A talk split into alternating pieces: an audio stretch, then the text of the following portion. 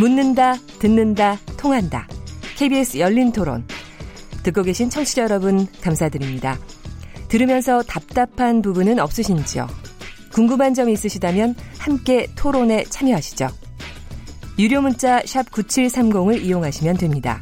단문은 50원, 장문은 100원의 정보 이용료가 있습니다. 스마트폰 어플리케이션 KBS 모바일 콩을 통해서도 무료로 참여하실 수 있습니다. KBS 열린 토론은 언제나 열려 있습니다. 듣고 계신 KBS 열린 토론은 매일 밤 0시 5분에 재방송됩니다. 네. 열린 토론. 오늘 키워드 토크에서 미투 운동에 대해서 얘기 나누고 있습니다. 김남근 변호사님, 손종혜 변호사님, 조성주 정치발전소 이사님과 함께 하고 있습니다.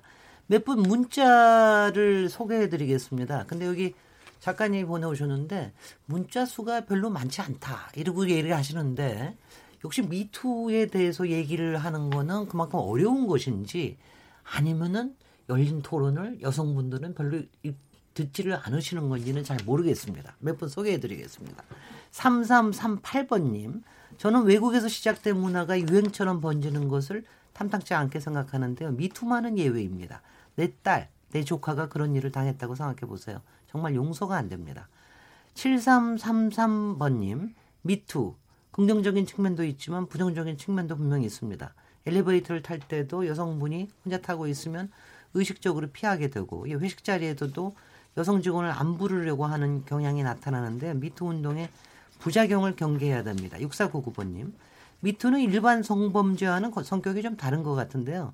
미투가 발생하게 된 원인을 철저히 검증하고 근본적인 대책을 마련해야 합니다. 콩으로 의견 주신 이정욱 청취자님, 용기를 내어주신 여성분들을 응원합니다. 미투에 참여하신 모든 분들이 힘내시길 바랍니다. 피해자분들이 2차, 3차 피해를 입지 않도록 국민과 정부가 지켜주시길 바랍니다. 오늘 문자도 보면은요.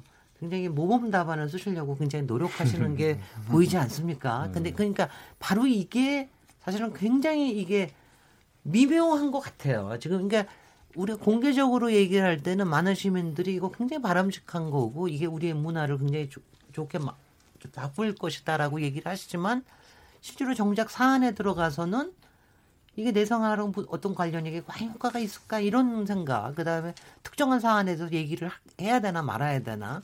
사실은 제가 고백하자면 저는 이거 가지고 우리 남편하고는 안 싸웁니다. 근데 우리 딸하고 맨날 싸웁니다.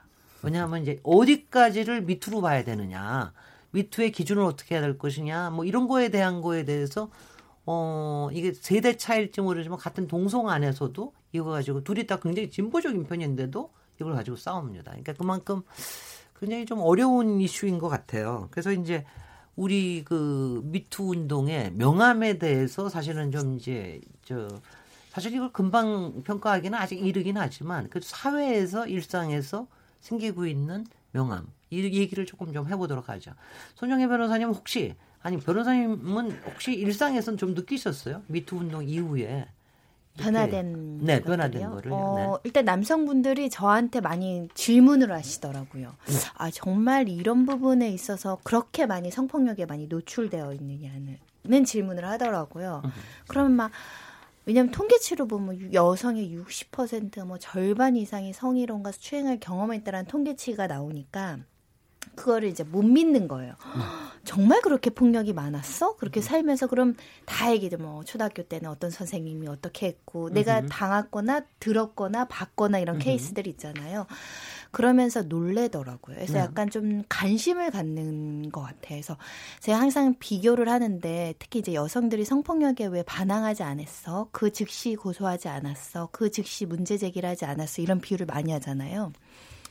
완전히 권력 관계 속에 있는 거다. 예를 들면 우리가 이제 여학생이고 학교 내에서 성폭력을 당했다고 했을 때 즉시 고소하지 않는 학생들이 훨씬 더 많다.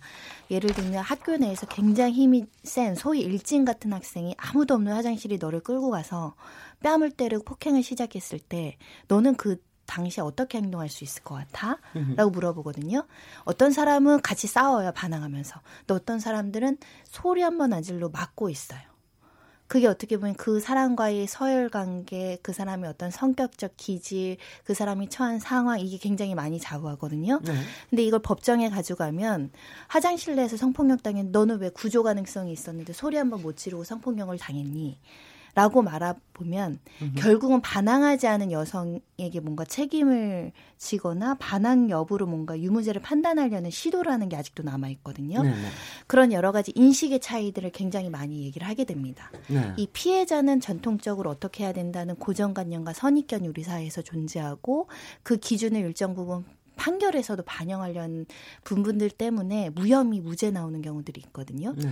그런 것들을 굉장히 조심해야 된다. 그리고 그 인권의 그 감수성의 차이, 인식의 차이가 당신이 폭력이라고 생각하지 않고 한 행동이 우리한테 폭력적일 수 있다. 굉장히 사소한 건데 이런 얘기를 굉장히 많이 해주거든요. 네. 그래서 저는 어, 저도 이제 법조인인데 되게 애매모호한 성희롱에 빠져 있는 사건들이 있어요. 대다수는 웃고 있는데 저는 굉장히 불쾌한 발언이 있는 거죠. 네. 뭐 예를 들면 10명이서 회식하는데 나만 여성인데 다 웃고 있는데 어, 저거는 좀 발언이 기분이 음. 나쁘다. 이럴 때 이제 결정의 순간이 오는 거예요. 내가 여기서 항의할 것이냐? 고소할 것이냐, 문제 삼을 것이냐, 음흠. 이 분위기를 해칠 것이냐, 음흠. 이런 고민이 일상 다반사로 직장인들이 굉장히 많이 겪는 고민인데 저는 그냥 요즘에 웃으면서 막 고소할 거야. 그 성희롱 거 아시, 아시죠? 저 상처되는 거 아시죠? 그리고 진짜 심각한 거는 문제 삼기도 하는데 네. 이런 자기만의 시뮬레이션을 많이 해야겠더라고. 저도 이 시, 이걸 많이 생각해 봤어요. 네. 저 사람은 악의 없이 말하는 건데 나는 성희롱으로 받아들였을 때 저 사람한테 어떻게 성희롱이라고 각인을 시켜줄까? 으흠.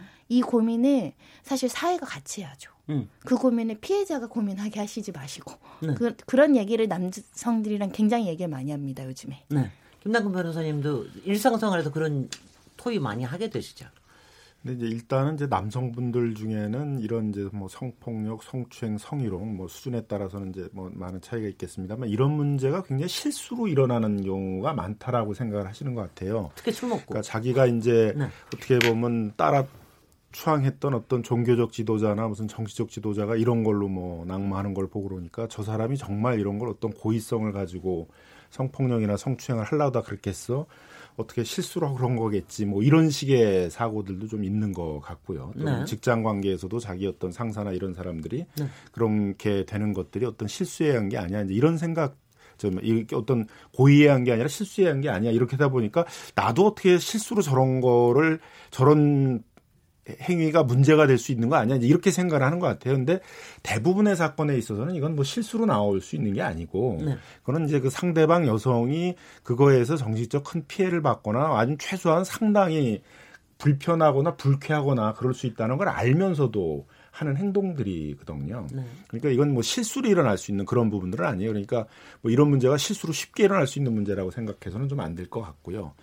이제 물론 이제 성희롱이나 이제 이렇게 좀 그 신체적 접촉이나 이런 걸로 일어나지 않는 그런 거에 있어서는 좀 문화적인 것도 물론 있겠죠. 과거에 뭐 마초 문화나 이런 거에 너무 익숙해 있던 사람들이 너무 그 상대방 여성의 어떤 그 상황이나 기분이나 뭐 이런 건 고려하지 않고 이제 이렇게 그 쉽게 쉽게 이제 그런 상처를 줄 수 있는 말들이나 농담 같은 걸 하는 것들이 이제 문제가 될 수 있는데 그런 부분들에 있어서도 대부분은 그게 알 수가 있는 거거든요. 저 여성들이 어떤 불편함을 갖는다든가 불쾌하거나 그런 것들을 알 수 있는 문제여서 이렇게 이런 문제들이 굉장히 실수로 다반사로 일어나는 문제는 아니다. 그래서 너무 이렇게 과잉해서 제가 보기엔 좀 반응을 하고 그래서 아예 실수로 일어날 수 있으니까 아예 접촉을 말자. 소위 이제 펜스류라고 얘기하는 네. 이제 그런 것들은 좀 제가 보기엔 또 과잉 대응의 문제도 좀 있는 게 아닌가 이렇게 생각이 듭니다. 이게 실수가 되게 어려운 게 제가 사건을 굉장히 많은 케이스를 봤는데 자기보다 권력이 높거나 사회적인 지위가 높은 사람한테 피해를 일으키는 경우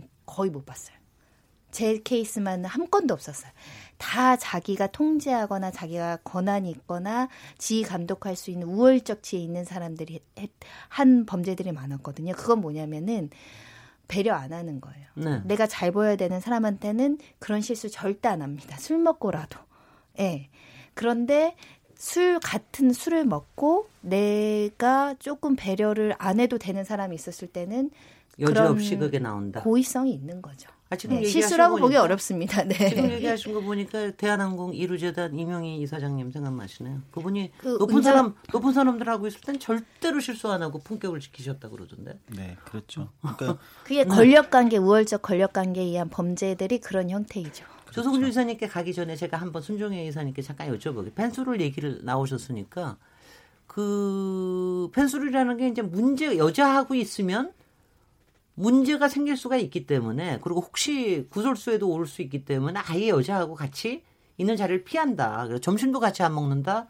같은 뭐 차도 같이 안 탄다. 이게 미국의 펜스 부 대통령 지금 현직 부 대통령이십니다. 이분이 그런 얘기를 해서 비판도 많이 받으면 그래서 펜스리라고 그러는데 실제로 그런 거 느, 느끼십니까? 후배들한테 그런 얘기 들으셨어요? 어, 그런 얘기들 좀 하시더라고요. 그래서 요즘에는 회식도 잘 안 한다. 네. 여자들 잘 안 부른다. 네.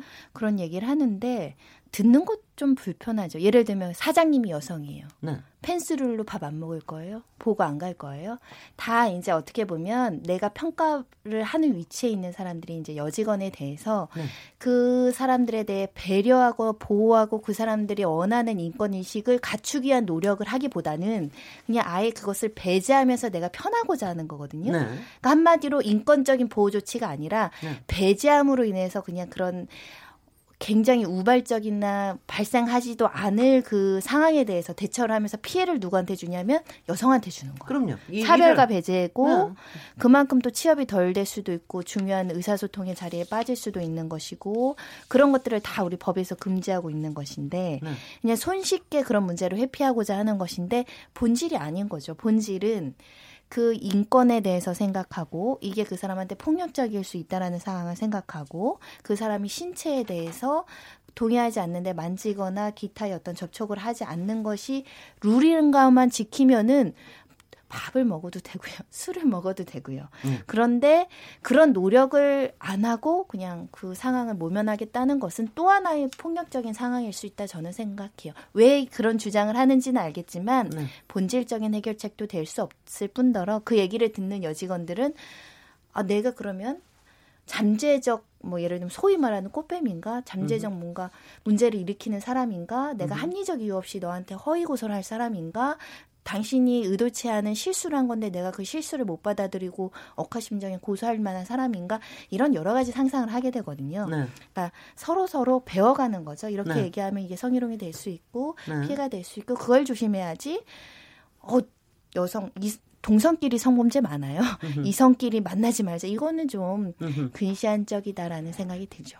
제가 조성주 이사님께 특별히 여쭤보고 싶은 건 조성주 이사, 이사님이 싱글이십니다. 네. 근데 싱글이신데 이렇게 저 미투 운동 이후에 예. 확실히 이 그러니까 문화에 그러니까 뭐 일하는 문화라든가 하여튼 이성 간의 교제 문화라든가 이런 거에서 조금 변화되는 걸 확실히 좀 느끼십니까? 이성 간의 교제 문화에서 변화는 뭐 제가 잘 모르겠는데요. 네. 어, 사회 문화가 바뀌고 있다는 거는 조금 어렴풋이 느끼고 네. 어, 제가 이제 남성이니까 생물학적으로는 많은 남성분들이 어, 이후에 뭐 조금 말하기가 어렵다 모임에서 예를 들면 이런 이야기를 하잖아요. 그리고 제 주변에서 종종 그런 얘기를 듣거든요. 근데 저는 그게 어떻게 보면 자연스러운 과정이라고 생각해요. 그러니까 어려워야, 어려워야 되는 게 어떻게 보면 정상적인 과정인 겁니다. 그러니까 그만큼 이전에 이 문제가 얼마나 어, 잘못되게 어, 왜곡되어 있었는가. 그럼 왜곡되는 거를 펴나가는 과정이라는 것은 당연히 그만큼 어려움이 필요하죠. 네. 그러니까 상식적으로 생각해 보면 미국이나 과거에 인종차별이 점점 이제 폐지돼 가면서 그게 문화로도 자리 잡을 때 인종차별 같은 것이 어, 폐지되는 과정도 수많은 백인들 입장에서는 어려웠겠죠. 네. 그러나 어, 그 과정을 거쳐가지고 평등하고 어, 정상적인 과정으로 가는 거거든요. 네. 그러니까 어, 다소 지금 어렵더라도 그것은 자연스럽게 그만큼 이전에는 그 본인이 지금 느끼는 아주 약간의 어려움은 이전에 잘못된 권력 관계에서 있었던 어, 또는 피해를 많이 봤던 여성들이나 상대방들의 그 어려움에 비하면 큰 것은 아니다. 네. 그것이 잠시 그냥 간접적으로 느끼는 것일 뿐이다 이렇게 보이고요. 네. 그다음에 주변에 많은 사람들이 어쨌든 이 과정을 통해서 한 번쯤은 남성들도 또는 뭐, 뭐 반대로 여성도 마찬가지겠죠. 이 문제에 대해서 다시 한번 행동이나 말을 할 때 한 번쯤 더 생각해 보는 거. 근데 이게 어, 이게 문명 국가로 가는 과정, 문명 사회로 가는 건 문명 사회로 간다는 건 어떤 말이나 행동을 할 때 한 번쯤 더 생각하는 거거든요. 예, 그래서 네. 뭐 이런 오히려 그런 과정으로 이해해야 될 거다라고 아니, 봅니다. 저 지금 조성주 이사님이 굉장히 점잖게 얘기를 하셨어.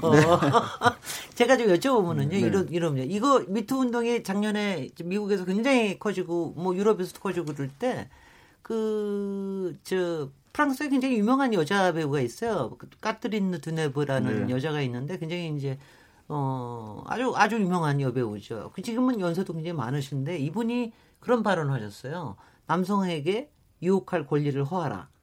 그러니까 뭐냐면 미투라는 건 다 저기 좋지만 그것 때문에 남자들을 이렇게 위축 위축시켜서 여자를 유혹하고 싶게 하는 유혹하려고 하는 어, 아무래도 이제 남성이 먼저 적극적으로 나서는 경우도 많으니까 그런 거를 저 못하게 하지 마라 뭐 이러고서는 주장을 하셨더랬어요. 근데 그러다가 뭐 일주일 일주일 좀 있다가 물론 그 발언 취소하셨지만 취소하셨지만 왜냐하면 저는 일상적인 문화에서 혹시 특히 젊은 분들의 일상적인 문화에서 이런 것들이 실제로 이렇게 좀 좀 덜커덕거리는 기제로 좀 작용을 하는 건지 그러니까 지금 여쭤본 겁니다. 진행자의 관심은 네. 이제 이런 것이잖아요. 그러니까 어, 연애 감정이 드는데 뭐 서로가 상호간에 좀 더 적극적 대시나 이런 게 하기 어려워지느냐 네. 이런 건데 뭐 저는 그렇습니다. 그렇게 어려워진다고 생각하진 않아요. 예, 마음에 네. 있는 사람들은 가까워지는 것은 상호간에 네.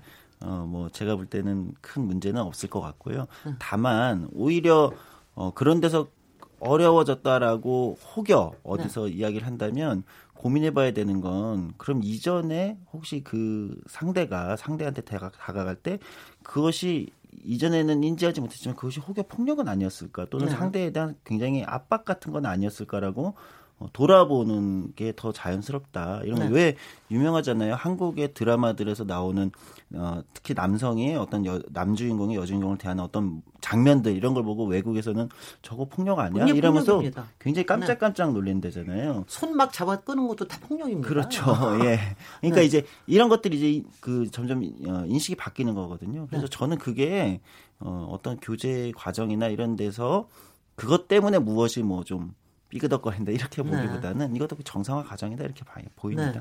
뭐 제가 저, 조성주 이사님의 개인사를 알고 싶은 거는 아니고요. 제가 좀 질문을 저기를 하는 게 사실은 이게 이제 약간의 그 해석의 차이가 생기는 경우도 있고 오해의 차이가 생기는 경우도 있는데 가령 이제 몇 가지 그러니까 어디 무엇을 미투라고 볼 것이냐 가령 뭐 예컨대 여- 여러 얘기가 나왔지만 가령 지금도 안희정 도지사 경우에는 재판 법정에서 이게 미투인 것이냐 아니면 아닌 것이냐 뭐 이거에 대한 주장이 엇갈리는 것으로 알고 있습니다. 그 전에 박수현 의원 같은 경우도 결국은 출마를 포기했지만 그것은 미투라기보다는 말하자면 일종의 사생활. 애정 사생활 사생활에 관련된 거다.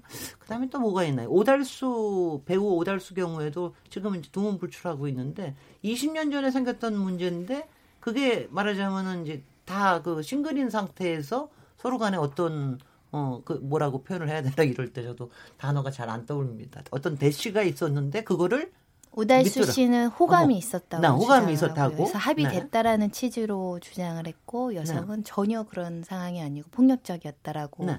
주장을 하는데 오달수 씨 케이스는 그야말로 수사가 어려운 부분이잖아요. 그러니까 진실을 확인하기 굉장히 어렵습니다. 네. 우리가 누구 말을 믿을 것인가만 남아 있어서 네.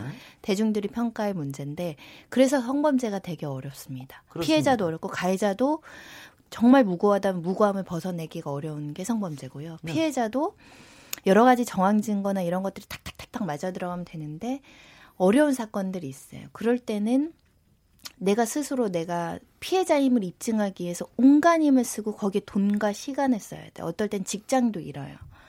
이 성범죄의 특성이 이래서 어찌됐든 피해자라고 확인이 될 가능성이 높은 사람은 사회가 적극적으로 보호해줘야 되는 건 맞는 것 같고요.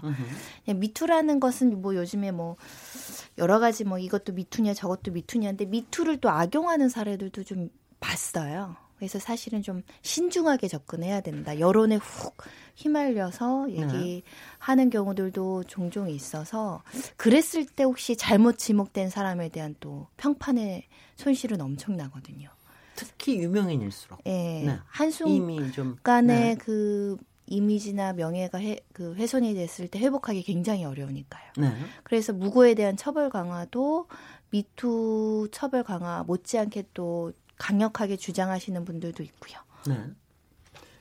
김남근 변호사님은 그런 케이스에 대해서 그러니까 일단은 이제 무슨 불륜 문제라든가 무슨 뭐 이혼 문제라든가 이제 이런 부분하고 이제 미투의 대상이 되는 어떤 성폭력, 성추행 뭐 이런 거의 문제는 좀 다른 문제라고 생각이 들어요. 그러니까 네. 뭐 최근에 그 지방선거에서 이재명 경기도지사와 관련된 부분 같은 경우도 이제 그 여배우와의 어떤 그런 뭐 교제 이런 게 있었는데 이제 그런 걸 솔직히 인정을 하질 않고 그게 무슨 여배우가 무슨 거짓말을 한 것처럼 몰고 가고 뭐 그랬다는 것들이 이제 도덕적으로 비난을 받는 이제 사회적으로 비난받는 이제 그런 거에 문제이잖아요. 그러니까 그건 그 차원에서의 뭐 어떤 정치적 도덕적 비난을 받는 거에 문제하고 네. 지금 미투의 대상이 되는 거는 이제 어떻게 보면 그 여성이 굉장히 큰 정치 정신적 피해라든가 이런 것들을 안고 살아갈 수 있는 이제 그런 문제인데 이제 그 그런 것들을 권력 관계라든가 업무상의 어떤 위력이나 이런 것들을 통해 가지고 이제 행, 행하고 그걸 은폐하고 이런 거에 문제잖아요. 그러니까 네. 조금 질이 다른 문제인데 그게 약간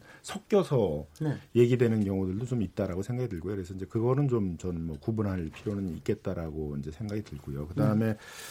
그 미투 문제가 이제 많이 또 확산이 되니까 그거에 대한 또 어떻게 보면 역작용으로 이제 네. 회식 문화도 이제 상당히 꺼리게 되고 네. 뭐 사람 특히 이제 뭐 이성 간에 있어서의 어떤 소통하는 문제 이런 걸 꺼리게 되고 이런 건 분명히 있는 것 같아요 현상적으로 네. 그래서 그런 점에서 이제 그런 문제에 대해서 미리 좀 그 대비할 수 있는 어떤 게 문제가 될 수 있는지 또 남성들의 입장에서는 의외로 내가 예상치 못했던 거에 문제를 제기받을 수도 있으니까 그런 거에 대해서 이제 어떤 성희롱 예방 교육 이런 것들을 좀 해야 되는데 저희 사무실 같은 경우도 이제 뭐 1년에 한두 번씩 이제 그런 교육을 해, 요 왜냐하면 네. 의무적으로 일정 규모 이상을 하는데 약간 그런 교육이 좀 형식적이거나 너무 이렇게 옛날 걸 그대로 반복하는 측면이 있어요. 최근에 좀 상황을 반영한 그런 성희롱 예방 교육 같은 프로그램 같은 것도 정부가 좀 적극적으로 만들어서 그런 것들을 이제 그 여러 직장이나 이런 데서 이제 같이 교육을 받도록 하고 토론도 하게 하고 그러면은 제가 보기에는 너무 또 이렇게 그 그냥 그 특별한 근거 없이 너무 이렇게 과잉 대응하거나 위축되는 이제 이런 것들은 어느 정도 이렇게 해소해 나갈 수 있지 않을까 생각이 듭니다.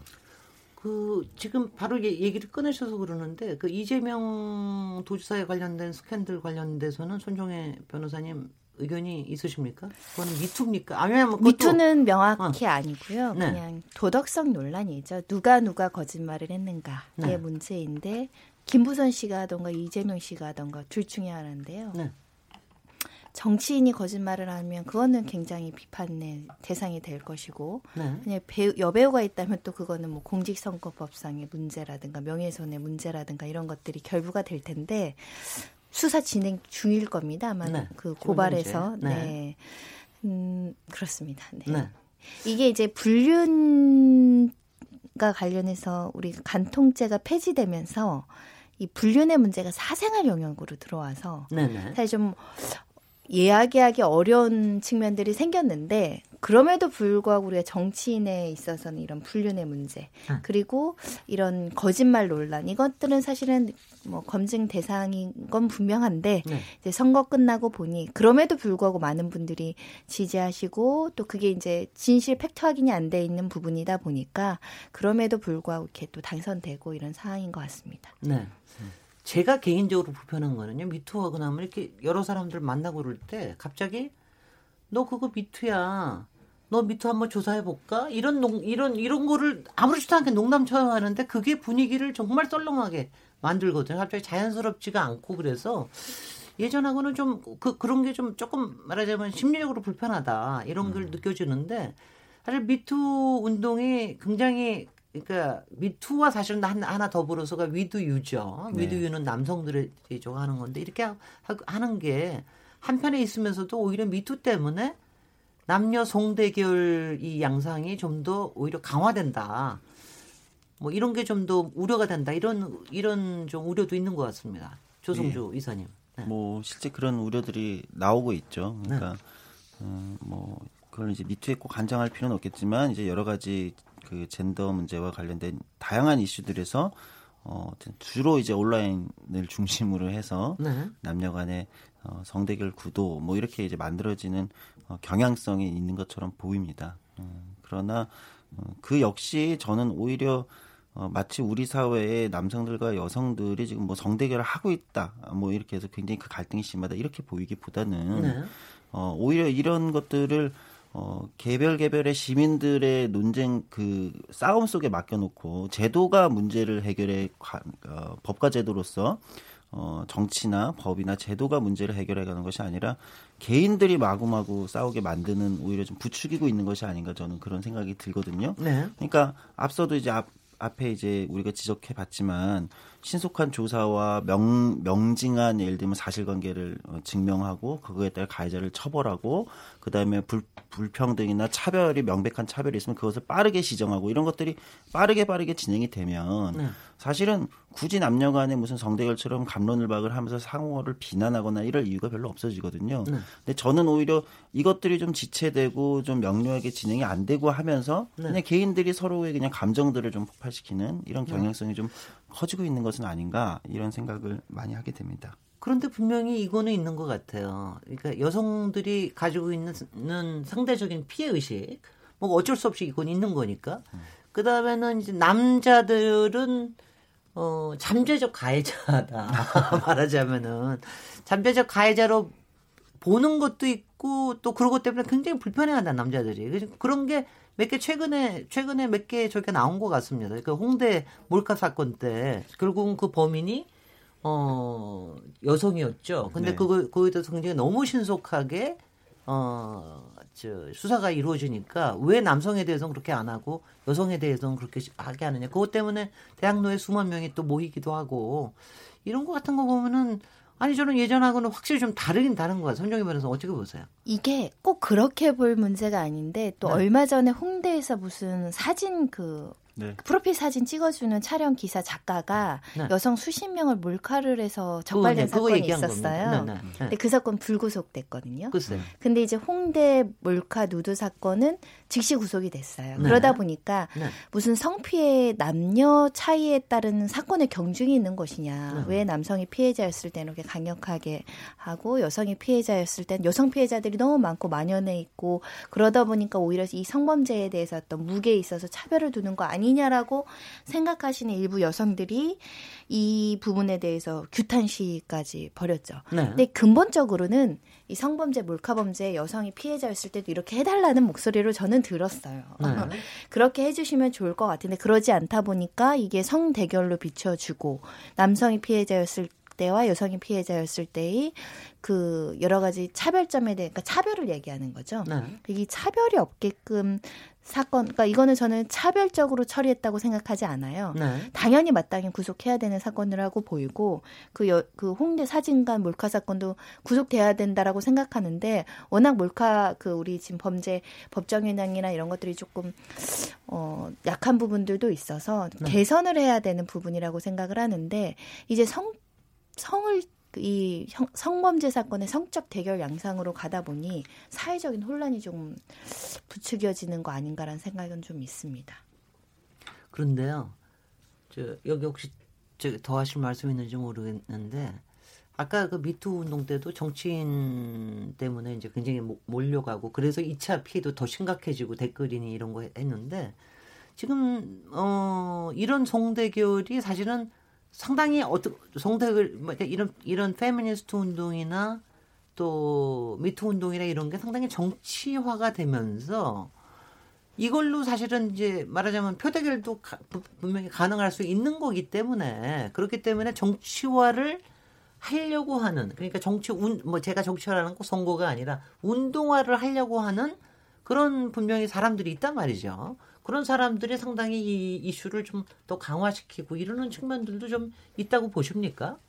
아, 물론 이제 변호사님. 이거를 이제 정치적으로 이용하려는 게 분명히 있었던 거죠. 네. 그러니까 그 상대의 강력한 후보를 미투 폭로 하나만 있으면 이제 바로 너 낙마시킬 수 있구나 이렇게 생각을 하니까 네. 굉장히 어떤 그런 거를 좀 부추기려고 그러거나 아니면 그런 게 폭로됐을 때 그걸 정치적으로 좀 이용하려고 하는 네, 네. 뭐 그런 현상도 좀 있었다라고 뭐 생각이 듭니다. 네. 이제 그런 부분에 대해서도 좀 조심할 전 필요는 있었다고 생각이 들고요. 근데 최근에 이제 나타났던 그 여성들의 그 홍대 사건을 갖고 한 규탄 시위나 이제 이런 거에 이면을 보게 되면 역시 우리 사회가 이제 여성에 대한 차별이 크다라는 으흠. 그런 이제 잠재적인 어떤 불만, 잠, 네. 잠재적인 의식 이런 것들이 이제 바탕에 깔려 있다라고 생각이 듭니다. 그래서 네. 남녀 차별의 문제들 어떤 직장이라든가 이런 데서 이렇게 좀 계속 축소시켜 나가고 줄여 나가고 이제 근절시켜 나가려는 좀 노력들이 있어야 되는데 뭐 우리 사회에 또 오래된 유교 문화 뭐 이런 부분도 있고 또 최근에는 뭐 여러 가지 기독교 문화 뭐 이런 것도 영향을 미쳐서 이렇게 뭐 차별금지법 이렇게 차별을 금지하려는 이런 운동에 대해서 많이 제동이 걸리고 있어요. 네. 그러면서 그런 차별을 좀 줄이려는 노력들이 이렇게 잘 진전이 되고 있지 못한 부분들이 있는데 네.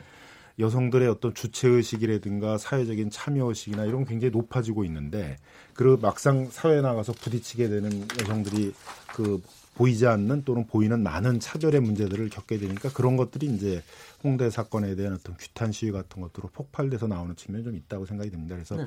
그걸 그냥 어떤 그 뭐 일회성의 어떤 사건이나 이렇게만 볼 것이 아니라 그런 거를 잘 분석을 해서 어 역시 이제 우리 사회에 이렇게 이면에 깔려 있는 이런 어떤 차별의 문제 같은 것들을 적극적으로 해결하려는 노력들을 해야 된다 이렇게 보여집니다. 네. 여기서 잠깐 쉬어가겠습니다. 키워드 토크 코너에서 올 상반기 최대 화두인 미투 운동에 대해서 얘기 나누고 있는데요. 참 고민할 거 많은 것 같습니다. 잠깐 쉬었다 토론 이어가겠습니다. 지금 여러분께서는 KBS 열린 토론 시민 김진애와 함께하고 계십니다.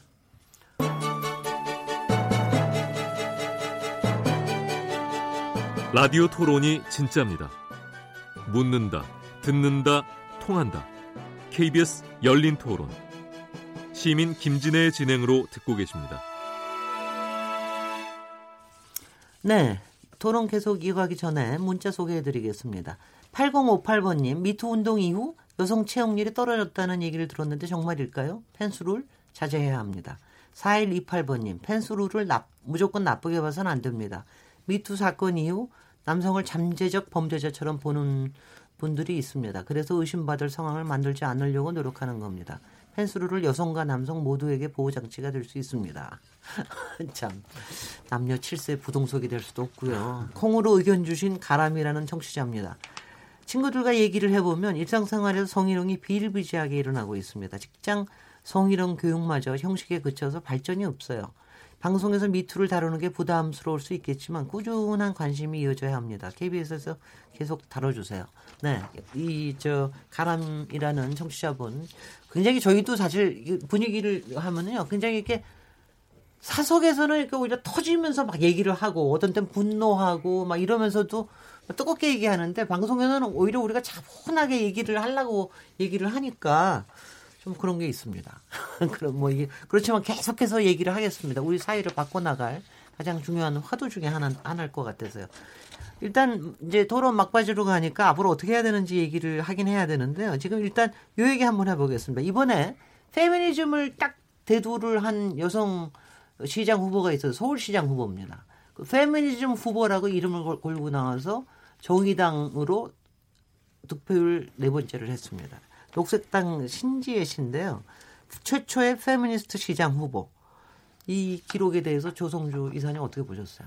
음, 인상적으로 봤습니다. 네. 그러니까 어, 어쨌든 한국에서 여전히 그 페미니스트라는 용어 자체를 쓰는 거 공개적으로 쓰는 것 자체가 굉장히 많은 이제 여러 가지 부담을 안는 그런 아직은 사회잖아요. 그런데 어, 서울시장의 후보가 정당의 후보가 페미니스트 후보라는 이제 명료한 자기 의견을 네. 자기 정체성을 딱 드러내면서 어, 심지어 이제 그 논란이 됐던 벽보 훼손 논란이 있었잖아요. 네. 거기서 논란이 됐던 어, 굉장히 이제 어떤 분들한테는 그게 뭐 좀 도발적으로 보였을지는 모르지만 굉장히 자신의 정체성에 맞는 이미지를 또 해서 어, 내용도 그다음에 플랜카드도 이런 것들을 좀 일관되게 해서 어, 들고 나왔다는 거 그리고 그것이 실질적으로 득표에서도 1.7%지만 어, 상당히 많은 득표를 한 거거든요. 그렇습니다. 굉장히 네. 젊, 젊으시고 네. 이런 분이 어, 상당히 많은 득표를 하신 건데 이것은 한국 사회에서 분명히 그 이슈에 대해서 지지하고 또는 내고 싶은 목소리들 유권자들의 목소리가 증명이 됐다 이렇게 보이기 때문에 네. 음, 저는 향후에 정치권에도 아마 젠더 이슈, 페미니즘 이슈가 상당한 영향을 미칠 것이다 이렇게 보는 일종의 전조 같은 거라고 보입니다. 선정희 변호사님, 녹색당 후보 신지혜 후보의 선전에 대해서 어떻게 보셨어요? 여성 인권에 관심 갖는 사람들이 많아졌다. 네. 고무적이다라는 생각이 들고요. 신지혜 그 후보님의 목소리 우리가 집중할 필요가 있는 것 같습니다. 왜냐하면 아직 성평등이 이루어졌다라고 여기시는 분들도 아니다. 있지만 아니다 아직 멀었다라고 하시는 분들이 있는데 이런 소수의 목소리가 집중을 받았을 때 이 평등의 문제 해결되는데 좀 좋지 않을까. 그러니까 평등의 문제가 꼭 페미니스트 문제랑은 좀 다른 것 같긴 한데 네. 인권의 문제로 접근하는 거죠. 우리가 소수자의 인권을 뭐 난민의 인권을 다루시고 여성의 인권을 다루고 성폭력 피해자에 대해서 피해자는 여성만이 아닙니다. 뭐 남성도 피해자가 될 수 있고요. 요즘 보면 노인 성범죄 피해자도 있고 아동 성범죄 피해자도 있는데 범죄 피해자의 인권일 수도 있는데 이 인권을 얘기하는 특히 페미니스트라는 인권적인 가치를 내세우는 후보한테 저는 박수 드리고 싶습니다. 박수는 했는데 몇 퍼센트까지나 더 얻어가실 음. 수 있을지는 사실 어떻게 보세요, 김남근 변호사님? 이게 앞으로도 여러 정치 후보들의 여러 가지 이슈 중에 하나가 될 수 있을까요? 그런데 우리 정치에서의 주요 쟁점들은 뭐 지역주의 같은 것도 있지만 이제 정치의 부패, 뭐 정치에 있어서의 어떤 뭐 독재, 전횡 뭐 이런 것들을 극복해 보자라는 게 워낙 강한 정치적 아젠다로 작용을 하다 보니까 네. 다른 정책적 대결들도 잘 안 되고 네. 또 새로운 정치적 아젠다 들이 잘 부각이 안 되는 이제 문제가 이- 있었던 것 같습니다. 그러다 보니까 사회는 굉장히 다변화되고 있는데 정치에서 반영하는 어떤 아젠다나 정책의 수준은 굉장히 좀 협소해 있는 문제가 있었는데 음, 어떻게 보면 좀 약간 그 어떤 그 권력의 부패 문제나 전횡 뭐 이런 것들이 어느 정도 이렇게 극복해 간다고 생각이 드니까 새로운 어떤 정책적 아젠다나 이런 이제 페미니즘이나 인권이나 이런 문제들이 이제 정치에 있어서의 중요한 어떤 아젠다로 자리 잡을 수 있는 그런 네. 공간이 좀 생긴 게 아닌가 이렇게 생각이 들고요. 그래서 네. 이미 사회적으로 보게 되면 여, 그 높은 교육열에 의해서 여성들의 어떤 그 정치 의식, 여성들의 어떤 주체적인 사고나 행동 이런 것들은 굉장히 높아졌는데 네. 그걸 정치에 반영하려는 것들은 굉장히 좀 더뎌서 이렇게 지체 현상이 좀 있었다고 생각이 드는데 그게 이제 조금씩 정치에 반영되는 과정이 아닌가 생각이 들고요. 네. 저는 뭐 우리 사회가 다시 또 뒷걸음질 쳐가지고 뭐 권- 정치 권력의 부패나 비리 뭐 이런 게 심해져서 다시 그게 중요한 또 그 정치적 아젠다가 되지 않는다면 적어도 이러한 어떤 페미니즘 문제나 이런 부분들은 점점 점점 더 정치적인 비중들이 좀 높아가지 않을까 이렇게 예상이 됩니다. 그, 그 사실은 저기 여성 참정권이 저- 저기 100년 전에 엄청나게 뜨거웠는데요. 사실 지금 영국에서 여성들이 참정권을 행사하게 된 게 투표를 할 수 있게 된 게 딱 100년이 되는 올해 해입니다. 근데 우리는 사실 그런 거와 그런 운동하고 관계없이 어, 투표권을 갖게 됐고 그래서 사실 여성들이 자, 본인의 인권에 대해서 또 이런 부분에서 자성이 별로 없다가 최근에 이제 이렇게 보는데 조금 보면은 조금 극렬한 시위들도 좀 있는 것 같아요. 제가 저도 보면은 아이고 어떻게 저런 식으로 하지 뭐 이런 것도 좀 있지만 여성들이 그렇게 많이 모여서 여성들만 모여서 여성에 대한 얘기를 하는 거는 저는 굉장히 신선하게 봤습니다. 그러니까 가령 정말 150년 전부터 영국에서는 그 여성 참정권 운동이라는 게 정말 정말 피를 흘리면서 이루어지지 않았습니까? 그런데 그런 것들이 지금 일어나는 거에 대해서는 손정혜 변호사님 어떻게 보세요? 저는 뭐든지 표현되고 표출돼야 사회가 건강하다고 생각하는데 이게 네. 표현되고 표출되지 않으면 극단적인 방법으로 투쟁의 형식으로 가거든요. 네. 그러면 사실은 지금 얘기하는 뭐 요즘에 뭐 한남이란 얘기야 너무 여자에 대해서도 뭐 별별 욕이 다 있더라고요. 김치녀, 된장녀 뭐 네, 별거 다 그걸. 넘어가서 별별 어. 뭐 비페 비페니미즘 뭐 신조어인데 뭐 비- 언니 네. 어찌되든 비하하고 조롱하는 건데 네. 서로에 대해서 혐오하는 거거든요. 네. 우리 둘이 여성과 남성 이렇게 앉아 있는데 네. 또 나가서는 그런 신조어로 서로의 성에 대해서 공격하는 그런 현상이 없어지려면 표현하고 표출해서 우리가 무슨 생각을 하는지 우리가 뭐 때문에 이렇게 이야기하는지를 서로 이야기하는 거는 긍정적이다. 너무 이렇게 조직화된 집단화된 표현을 한다고 좀 경시하거나 조금 약간 센 언니 뭐 이렇게 음흠. 규정하시는 분들이 있더라고 그러지 마시고 무슨 얘기하는지 한번 들어보자 최근에 가장 조금 사람들이 충격적이었다는 게 그 여성 타, 상의 탈의 시위하신 거 보고 네. 어르신들이 좀 염려하시더라고요 네. 근데 이분들이 얘기했다는 건 뭐냐면 여성의 몸만 왜 음란물이 돼야 되느냐. 그러니까 여성을 성적인 대상화하지 말라는 이런 목소리를 저는 읽었어요. 네. 그런 메시지에 집중해서 우리 이 여성 인권이라든가 페미니스트들의 이야기를 들어주시면 좋겠습니다. 김남 변호사님은 이런 변화에 대해서 어떻게 생각하십니까? 네, 뭐 저는 우리 사회가 어쨌든 너무 뭐 이 어떤 정치 권력의 부패나 비리 뭐 이런 거에만 꽉 좀 어떻게 보면 이제 대도락식으로 꽉 묶여 있다가 네. 조금은 좀 다양한 이슈들을 사회적으로 좀 논의하고 그럴 수 있는 상황이 좀 열리는 것이라고 생각이 들고요.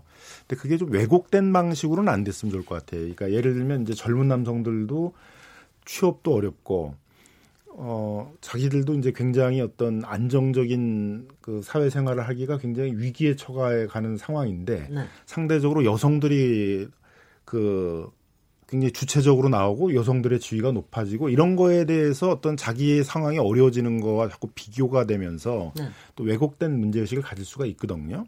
그래서 그러다 보니까 이제 굉장히 좀 왜곡된 방식으로 이런 여성들의 어떤 페미니즘 운동이라든가 뭐 여성 차별 극복 운동이라든가 이런 것들을 굉장히 비하하거나 냉소적이거나 이제 네. 이렇게 그 그렇게 공격을 이제 하는 현상들도 생길 수가 있거든요. 다른 네. 나라에도 보고. 근데 우리도 이제 그런 문화도 좀 많이 생기고 있는 것 같아요. 근데 그런 게 SNS 상에서 그렇죠. 그렇죠. 그러니까 네. 그 뒤에서 이제 그렇게 방식으로 하는 것보다는 조금 사회적으로 그런 논쟁을 좀 활성화시켜서 네. 뭐 정치권에서도 활성화시켜주고 방송에서도 활성화시켜주고 그래서 또 그런 뭐 페미니즘에 대해서 뭐 나는 좀 문제가 있다고 생각을 한다. 뭐, 네. 뭐 그러면 그런 것들도 비판하러 뭐 나올 수 있는 길도 좀 열어주고 네. 그런 것들이 좀 활발하게 좀 일어나야 된다고 생각이 듭니다.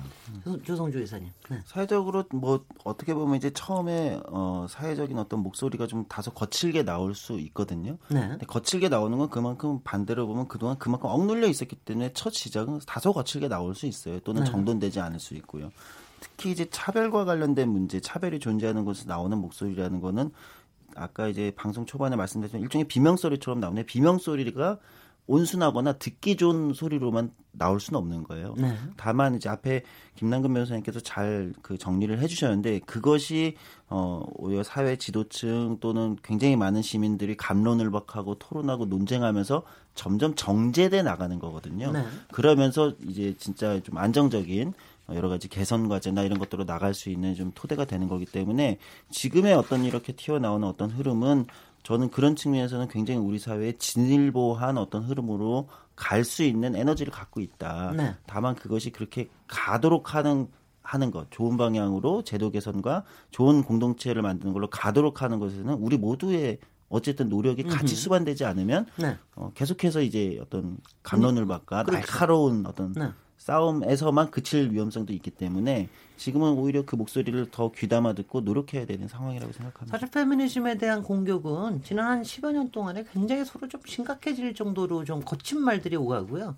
그리고 또 페미니스트도 그 안에 상당히 극렬, 그야 뭐 극단적인 페미니스트도 있고 아주 온화한 페미니스트도 있고 그래서 여러 좀 스타일들이 있는 것 같아요. 우리 이제 남은 시간 그러면 어떻게 해야 되냐? 뭐 그러니까 다 잘하자 이러고서는 안될 것 같고요. 뭐 방송에서도 언론에서도 해야 될 거 있고 특히 우리나라 대중 어, 예술 쪽에서 양성에 대해서 표현하는 것도 굉장히 좀 뭐 많이 달라져야 될 것 같고 요새는 사실 예전에 문학 작품, 예전에 굉장히 예찬받던 문학 작품의 이런 것들을 다시 페미니즘의 시각으로 보면서 막 비판하고 이러는 움직임도 있고 그렇던데요.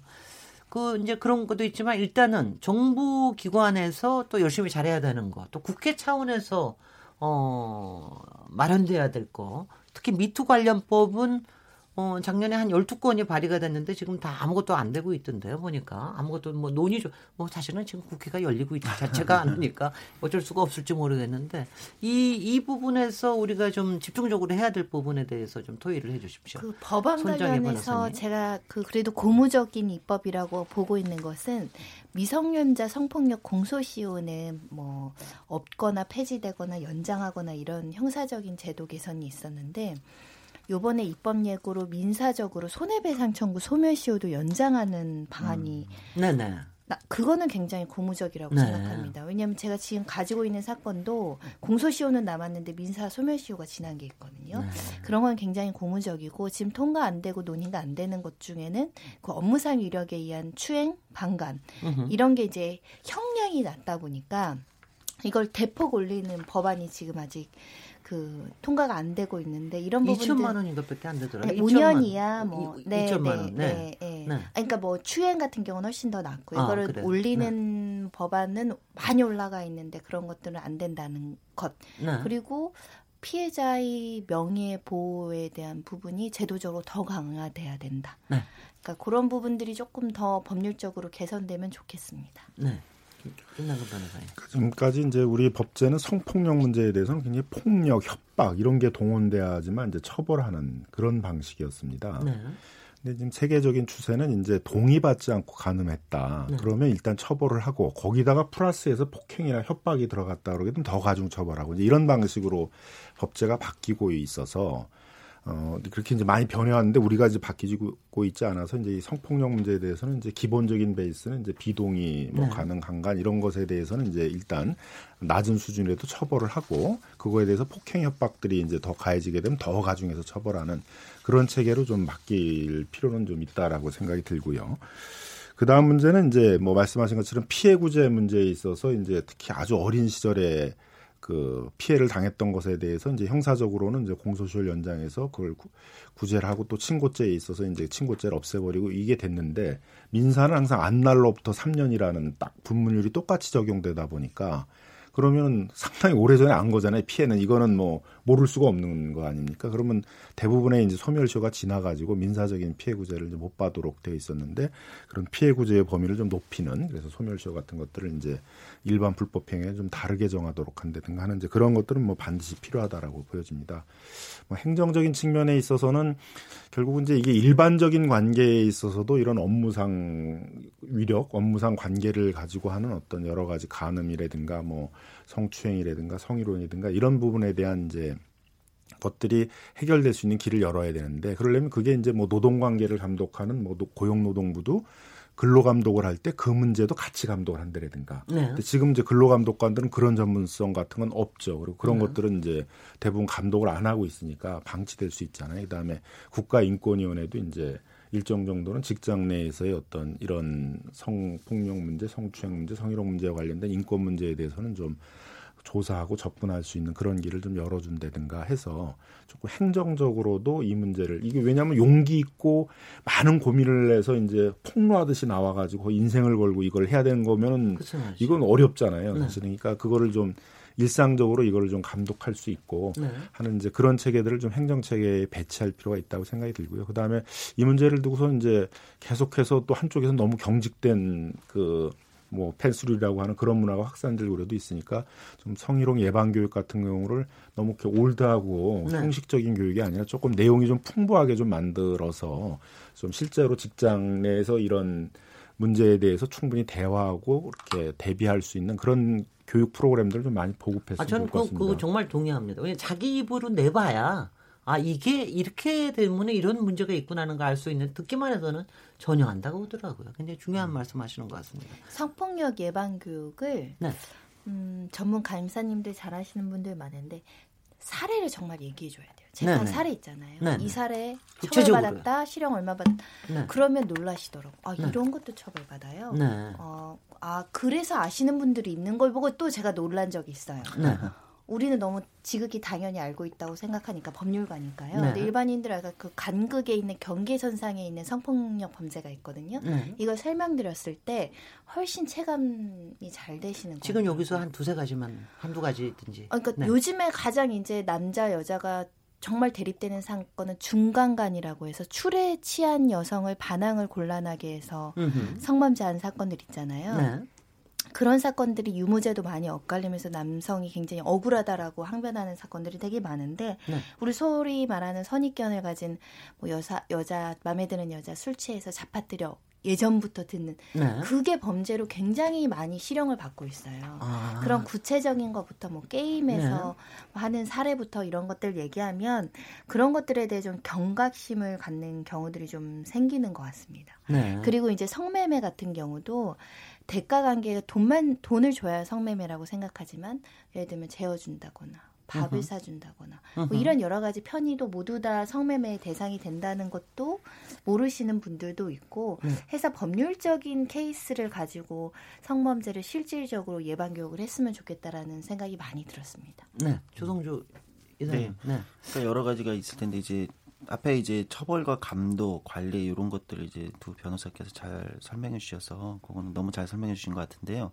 좀 중장기적으로는 네. 이제 어 직장이나 뭐, 뭐 이건 가정 내에서도 마찬가지거든요. 그러니까 조직 문화 자체가 이제 바뀌어야 되는 어 이걸 위한 정부의 노력도 지속적으로 필요하다. 네. 어 특히 그러니까 입법적으로 예를 들면 처벌 양형 기준을 강화한다든가 이런 거는 뭐 법이 통과되면 금방 되는 거지만 조직의 문화가 바뀌는 거는 그 이상의 어마어마한 노력들이 필요하거든요. 네. 그러니까 이게 문화적으로 어떤 조직 문화가 좀 더 수평적으로 바뀌고 이렇게 네. 되지 않는 이상은 계속해서 이런 문제들이 잠복해 있거나 일어날 가능성 토대가 있는 거거든요. 네. 그래서 이런 것들을 바꾸는 과정이 좀 우리 전 세계적으로 많이 필요할 것이고 네. 그것도 사실은 교육이 필요합니다. 네. 그러니까 수평적 조직 문화를 만드는 방법을 우리는 배워보거나 경험해 본 적이 별로 없는 사회예요. 네. 어, 특히 권위주의 정권을 과거에 오래 겪었기 때문에 그런 시제, 어, 그런 게 많이 토대가 남아 있어서 네. 그런 것들이 좀 필요하다고 생각하고 교육에 있어서도 어, 이런 식의 어떤 성평등적인 교육이나 이런 것들이 굉장히 일찌감치 좀 준비되고 시행되어야 사실은 어, 성인으로 성장하면서 이런 문제들을 조금 더 어, 합리적으로 볼 수 있게 되지 않겠는가 이렇게 네. 보이고요. 아마도 이 문제가 향후에는 아까 잠깐 지적이 나왔었는데 그러니까 성별 임금 격차 문제라든지 네. 지금 뭐 OECD가 얼마 전에 나온 보고서 보면은 이제 우리나라 비정규직 비율이 여성은 42%, 남성은 26%. 그러니까 비정규직 비율도 차이가 나는데 네. 고용 관계에서 불리한 여성들이 많다 보면 당연히 아까 얘기한 권력형 또는 갑질 또는 네. 성범죄 이런 데 피해도 더 많이 나타나는 거거든요. 네. 그러니까 이런 문제들 또 임금 격차는 우리가 또 OECD 최고를 기록했잖아요. 37%. 네. 평균이 14%인데.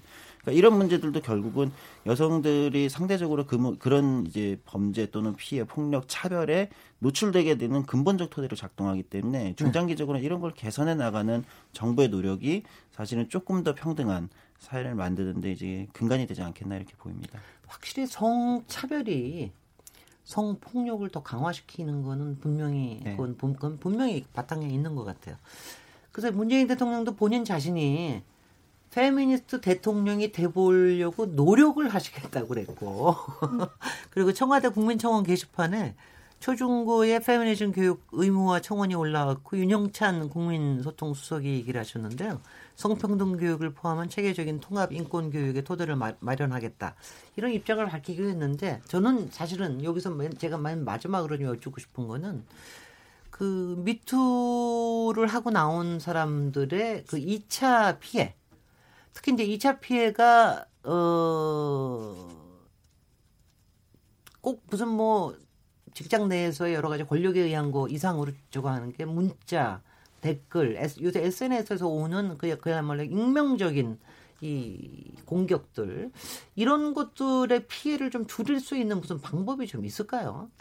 손정희 변호사님, 저는 그 이게 왜냐 그 이- 그게 이 사람도 좌절시키거니와 그렇게 하는 사람들의 적대감을 굉장히 높이는 것 같아서 굉장히 문제가 있다는 생각이 듭니다. 그게 이제 다 범죄로 구성할 수 있는 부분이 있는 거죠. 뭐 네. 명예훼손, 모욕, 성폭력 특례법에 아까 신원 공개하면 신원 공개나 누설, 비밀 누설 금지를 위반하면 다 처벌할 수 있는데 실제로 처벌시키려고 고소장 내봤거든요. 네. 경미하다고 보는 거예요. 실질적인 그렇죠. 피해가 크지 않다라고 하는 거고 익명 속에서 하는 또 일이다 보니까 이 피해자가 그 댓글 안 봤으면 뭐 피해가 없는 거 아니냐. 뭐 이런 아까 아직도 이런 성범죄 피해에 대한 2차 가해에 대해서 조금 경시하는 분위기, 네. 처벌을 좀 강화할 필요가 있다라는 생각이 좀 많이 듭니다. 네. 예. 어떻게 보세요? 그러니까 이제 그런 부분에 대해 일단 이제 수사를 잘 안 하려고 하는 조사를 잘 안 하려는 이제 일단 조사를 하더라도 굉장히 어렵고 적발해도 이렇게 많은 처벌을 주는 게 아니니까 조사자 입장에서는 이제 가벼운 사건 같은 거로 보면서 조사를 잘 안 하려는 경향이 이제 문제인 것 같습니다. 그래서 그런 부분에서는 이제 우리 사회에서 굉장히 그 당면한 네. 그런 문화를 좀 근절시켜야 되는 적, 절박성이 있다라는 자세로 좀 임해서 네. 그런 부분에 대해서는 철저하게 조사를 하고 또 악의적으로 그걸 열심히 퍼뜨리려고 했던 사람들에 대해서는 있습니다. 좀 네. 어, 상당히 좀그 큰 처벌 같은 것들을 줘가지고 좀 예방적인 효과들을 좀 가져야 된다고 생각이 듭니다. 근데 혹시 저기 그, 그 피해자 자체, 피해자 자체가 본인 자신이 자기의 방어를 위해서 꼭 해야 될 무슨 필수적인 무슨 가이드라인 같은 게 좀 있을까요? 어, 일단은 본인 스스로 하는 게 아니라 제도적으로 피해자를 보호해야 되는 시스템 A부터 Z까지 사회가 마련을 해야 되는 거죠. 그 시스템 알면서 피해자는 보호받으면서 본인의 권리 주장을 해야 되는 게 정상적인 사회 시스템이고요. 네.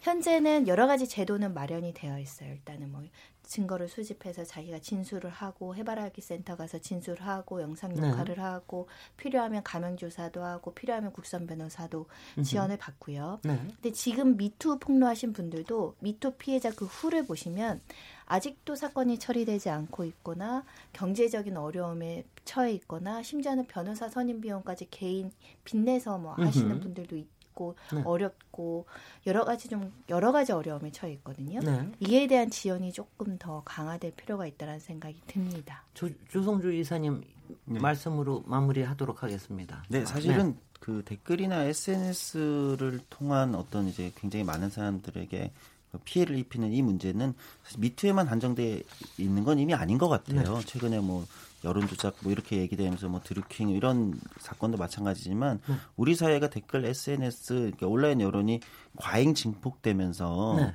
사실은 합리적으로 또는 여러 가지로 이제 불평등 차별들이 해소되어야 되거나 합리적으로 토론돼야 되는 걸 사실 굉장히 좀 혼란스럽게 하거나 피해를 그렇습니다. 입히거나 이렇게 되는 경우들이 굉장히 많아지고 있다. 네. 이거는 전반적으로 한 번은 법 제도적으로 좀 재검토를 해볼 시점에는 오지 않았나 저는 네. 그런 생각을 좀 많이 하게 됩니다. 네. 특히 미투에서 피해자에 대한 2차 가해를 보면서는 더더욱더 그런 생각을 많이 하게 되죠. 네, 동의하시죠? 예, 그렇습니다. 굉장히 사회적으로 이거 미투 자체도 새로운 사회 현상이지만 지금 댓글에서 나오는 저 SNS 나오는 여러 가지 현상들이 새삼 다시 한번 생각을 해봐야 되는 이런 과제를 던져주는 것 같습니다. 이제 마칠 시간인데요. KBS 열린 토론 오늘 키워드 토크에서 굉장히 어려운 미투 운동 어, 반년 이후 이 주제로 꾸며봤습니다. 오늘 토론에 참석하신 김남근 변호사님, 손정혜 변호사님, 조성주 정체발전소 이사님 세 분 모두 감사드립니다. 수고하셨습니다. 감사합니다. 네. 네, 감사합니다. 청취자 여러분, 오늘 토론 어떻게 들으셨나요? 굉장히 어려운 토론이지만 여러분 열심히 들어주셔서 감사합니다.